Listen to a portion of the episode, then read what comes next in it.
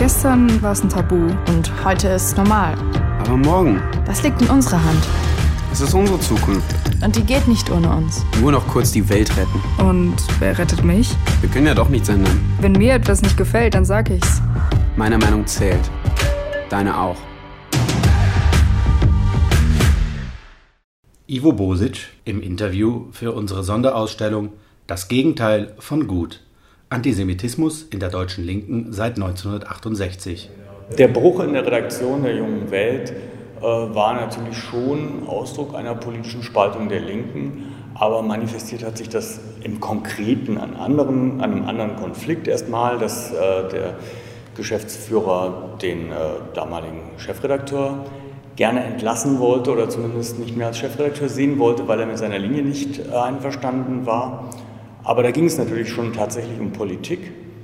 Und ähm, in dem Konflikt haben sich aber dann natürlich Menschen eingebracht, auch ähm, wegen der Art und Weise, wie, diese, wie, wie, das dann wie das verlaufen ist, auch weil wir ja der Meinung waren, wir haben ein Kollektiv, äh, wir sind alle Eigentümer dieser Zeitung und äh, plötzlich kommt der Geschäftsführer Geschäftsführer daher und trifft einfach irgendwelche Entscheidungen. So, waren, so hatten wir uns das nicht gedacht und das war natürlich auch ein wichtiger, wichtiges Momentum, äh, warum das Ganze diese Dynamik bekommen hat. Aber natürlich, es ging dabei schon um ein, eine politische Auseinandersetzung. Also man muss dazu sagen, die Redaktion der Jungen Welt war damals sehr, sehr heterogen. Ähm, nach der Wende also zu DDR-Zeiten, ich weiß nicht, ob man das noch dazu sagen muss, aber zu DDR-Zeiten war ja die junge Welt das Zentralorgan der Freien Deutschen Jugend, also ein, ein, ein Staatsorgan. Und ähm, nach der Wende haben die verschiedene Sachen ausprobiert und äh, dann auch mit Unterstützung von Herbert Greml Hermann Gremnitzer und äh, ähm, andere Leute reingeholt, die Redaktion gemischt in Ost und West. Und es wurde dann ein wirkliches Experiment, äh, wie verschiedene Linke miteinander können. Und es war tatsächlich sehr, sehr pluralistisch und heterogen von antideutschen Hardlinern wie Jung Elsässer bis äh, über hedonistische Poplinke bis zu Autonomen und ähm, und äh, Traditionsmarxisten und Nationalbolschewisten, das muss man sagen. Das war also ein sehr breites Spektrum. Und ähm, ja, und dem Geschäftsführer, dem hatte, so hat er das damals gesagt, ein antifaschistisches und antinationale Strömung überhand genommen. Das fand er nicht gut und ähm, wollte also schon die Linie korrigieren, auch weil er dachte, dass man damit den Aboschwund stoppen könnte. Ja, wir waren natürlich da anderer Meinung. Man muss also dazu sagen, ähm, und da ist, beginnt eigentlich der politische Konflikt. Also dieser eine heterogene Haufen, der die Redaktion darstellte, war im Großen und Ganzen, kam ja schon aus der neuen Linken, aus, der, aus den Alt-68ern, aus den Autonomen, aus ähm, anarchistischen, ähm, antifaschistischen oder eben auch Poplinken oder post, postmodernen ähm, Strukturen. Und ähm, ja, und es war ja Mitte der 90er. Also wir hatten gerade diese Pogrome und, oder diese rassistische und nationalistische Welle, in, vor allem in Ostdeutschland, äh, erlebt. Und äh, natürlich waren das die Themen, die uns äh, hauptsächlich beschäftigt haben. Also sprich äh, Rassismus, Nationalismus und ähm, ja, und dann gab es eben, ich sag mal, die Traditionskommunisten, wie auch der Geschäftsführer, der ja aus der DKP kommt und, äh, und ein paar, zwei, drei andere Redakteure und Leute aus dem Verlag, die, für die stellte sich die Situation ganz anders dar. Für die war das Thema, jetzt ist gerade die Sowjetunion zusammengebrochen, die DDR zusammengebrochen. Ähm, das, was wir hier gerade erleben, ist der, ist, ist der Sieg des Westens, des Kapitalismus. Das ist unser Problem. Und alles andere sind Folgen davon oder ist ein Teil, ist, also ist ein ist ein Teil davon. Es ging ihnen darum, also Antikapitalismus, das wäre jetzt sozusagen das, was jetzt äh, äh, die Stunde schlägt. Werner Pirker, einer von den Redakteuren, die damals bei der Jungen Welt geblieben sind und die für die andere Seite quasi exemplarisch stehen, der wollte immer die Antifa-Seite abschaffen mit der Begründung, der einzig richtige Antifaschismus ist der Antikapitalismus. Und ähm, Ja, das war natürlich auf eine Art auch stringent, also klar. Ähm, für die war das war, war, war der Westen und der Kapitalismus quasi das, das was der Hauptfeind. Und äh, für uns waren, wir waren ja auch keine äh, wir waren ja nun auch radikale Linke und keine Freunde des Kapitalismus und, und, und der bürgerlichen Gesellschaft, aber wir wussten ähm, damals äh, schon, also was heißt wussten, also uns war klar, es gibt auch noch etwas Schlimmeres als den Kapitalismus und die bürgerliche Gesellschaft, nämlich die barbarische Aufhebung dessen, wie wir es historisch im Nationalsozialismus und im Faschismus erlebt haben. Also die Besetzung der, die Besetzung der jungen Welt, also der Redaktionsräume, hat ja etwa 14 Tage gedauert. Und wir waren ja fast die gesamte Redaktion, die sich einig war, dass wir, das, ähm, dass wir diese Kurskorrektur nicht mitmachen wollten und äh, auch nicht diese Art und Weise, wie das passierte. Und ähm, ja, das war natürlich eine sehr aufregende Zeit. Das waren 14 Tage man hat immer noch versucht, zusammenzukommen. Zu, äh, es gab Vermittlungsgespräche, Hans Modrow, die Gewerkschaft, alle möglichen Leute waren da zum Vermitteln. Und ähm, ja, und irgendwo hat, glaube ich, die andere Seite dann halt gemerkt, einerseits politisch, also ich sag mal, Werner Pirker uns äh, wusste, politisch ist das ein Antagonismus, der nicht zusammengeht, da muss es eine Trennung geben. Und da hatte er recht, das war uns damals nicht bewusst. Wir waren der Meinung, je pluraler, desto aufregender ist so ein Projekt. Äh, das muss man ganz klar sagen. Also, und äh, auf der anderen Seite auch der Geschäftsführer Dietmar Koschmider, der irgendwann gesehen hat, als, die als wir angefangen haben, eine Streikzeitung namens Jungle World zu machen und äh, die junge Welt, an, also die, der Rest, der Verlag im Grunde angefangen hat, eine Notausgabe der jungen Welt zu produzieren, hat er festgestellt, man kann eine Zeitung auch ohne Redaktion machen. Also äh, wichtiger ist, die Abokartei zu haben und den Vertrag mit der Druckerei und so weiter. Und äh, das ist am Ende wichtiger, als eine Redaktion zu haben. Oder es ist zumindest genauso wichtig. Also es geht auch ohne. Und äh, dann hat er halt äh, irgendwann auch nicht mehr den Kompromiss gesucht. Und wir dann auch nicht mehr, weil wir auch festgestellt haben, es, ähm, man kann auch ohne Druckerei und, ähm, und, und Abokartei es irgendwie schaffen. Es war allerdings, glaube ich, das äh, schwierigere Unterfangen und äh, umso erstaunlicher, dass wir das damals geschafft haben.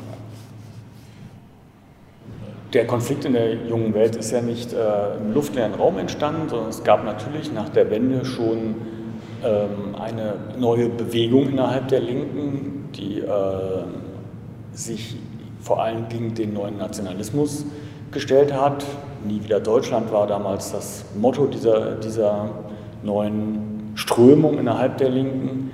Äh, das war natürlich äh, schon eine Vorbedingung dafür, dass es diesen Konflikt so dann auch geben konnte. Und ich würde jetzt nicht denken, dass die Spaltung der Redaktion der jungen Welt nun die Spaltung der radikalen Linken in Deutschland ähm,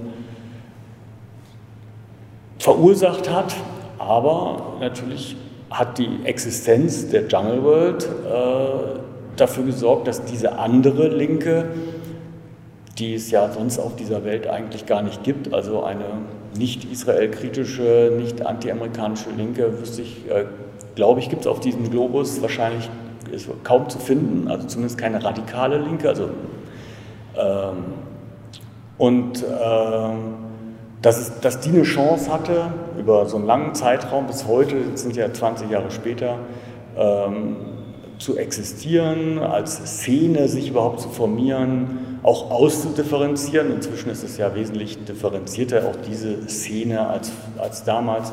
Ähm, aber ich glaube, dass, dass, es diese, dass, dass es diese Möglichkeit gab für diesen langen, für diesen langen Atem, das hat schon sehr viel mit der Jungle World zu tun, oder ich glaube sogar alles. Also weil äh, dort diese Debatten geführt werden konnten, weil man sich dort ähm, als Leser vergewissern konnte, dass man nicht allein ist mit seiner Meinung, dass es ähm, so eine Art ja, gedachte Community gab, die wirklich sehr gedacht war, nicht wirklich existent. Aber äh, ich glaube, das war entscheidend dafür, dass sich die Linke in Deutschland tatsächlich in zwei Strömungen auseinander dividiert hat, bis zu einem Punkt, wo es wirklich so war, äh, dass man irgendwann als junger, frisch politisierter Mensch, der so in die äh, linke Welt stößt und in seine erste WG zieht zum Beispiel, sich entscheiden musste, junge Welt oder Jungle World Abo. In, wohin gehe ich? Und das war tatsächlich, welche Linke? Ich, will, ich möchte gerne ein radikaler Linker sein, aber welcher? Diese Frage, diese Entscheidung ähm, muss heute jeder beantworten. Oder ist es vielleicht inzwischen auch schon wieder weniger, aber also weil es sich ein bisschen weniger polarisiert hat. Aber äh, tendenziell ähm, war das eine Entwicklung, die, glaube ich, schon äh, entscheidend mit der, auch mit der Entstehung der Jungle World zu tun hat, tatsächlich. Die entscheidenden Themen für die Linke in Deutschland waren eigentlich seit den 60er Jahren ja schon auch die eigene deutsche Vergangenheit, also die äh, Aufarbeitung oder äh, des Nationalsozialismus oder eben auch Nicht-Aufarbeitung, aber eben das war natürlich das Thema, das äh, von absoluter Relevanz war und das andere war natürlich wie überall in der Welt in der Linken auch der Anti-Imperialismus ähm, und ähm, das sind natürlich äh, zwei Themen, die damals auch eine große Rolle spielten. Also zum einen hatten wir ähm, die Wiedervereinigung, die nationalistische Welle in Deutschland und äh, mit ihr einhergehend hat schon eine, eine Völk, einen völkischen Rassismus, äh, den wir halt sehr früh äh, kritisiert und benannt haben. Und da zeigt, zeigte sich ja dann auch schon der Unterschied zur jungen Welt sehr schnell, weil schon 97 in äh, äh, Gollwitz zum Beispiel oder auch in Dolgenbrot war es, glaube ich, äh, äh, genau da äh, die junge Welt auf Seiten des, der Bevölkerung war auf einmal, oder zumindest äh, diese Kritik an den Rassisten, einmal war es eine Brandstiftung, einmal war es äh, Protest gegen ein äh, Flüchtlingsheim, äh, wo, wo, Verständnis plötzlich geäußert wurde für die Bevölkerung, dass sie ja auch nur Opfer des sozialen Kahlschlags seien und äh, also im Grunde die ganze der ganze Schrott, den wir heute auch äh, bei AfD und, äh, und in dieser ganzen völkischen Querfront hören, wie sie heute auf den Straßen ist. Und das haben wir damals schon kritisiert. Also im Grunde kann man sagen, wir haben damals im Grunde ähm, schon Pegida, sind wir damals schon gegen Pegida äh, auf, aufgestanden, kann man sagen. Also es war, äh, ich glaube, wir lagen damals einfach unglaublich richtig in dieser, in dieser Analyse. Und das war natürlich dann am Ende auch das Erfolgsrezept, dass wir 20 Jahre eigentlich jetzt immer richtig liegen, weil wir einfach damals schon den Kern äh, richtig kritisiert haben und es genau so gekommen ist, leider Gottes. Also wir haben diese, diese völkische, diesen, dieses völkische identitäre Denken ist im Moment einfach sowas von ähm, angesagt, und zwar nicht nur in Deutschland, sondern tatsächlich ja weltweit als Reaktion auf die Angst vor der Globalisierung, also nicht mal auf die Globalisierung, aber als Angst auf der, auf, äh, vor der Globalisierung ähm, haben wir ja weltweit diese Reaktion.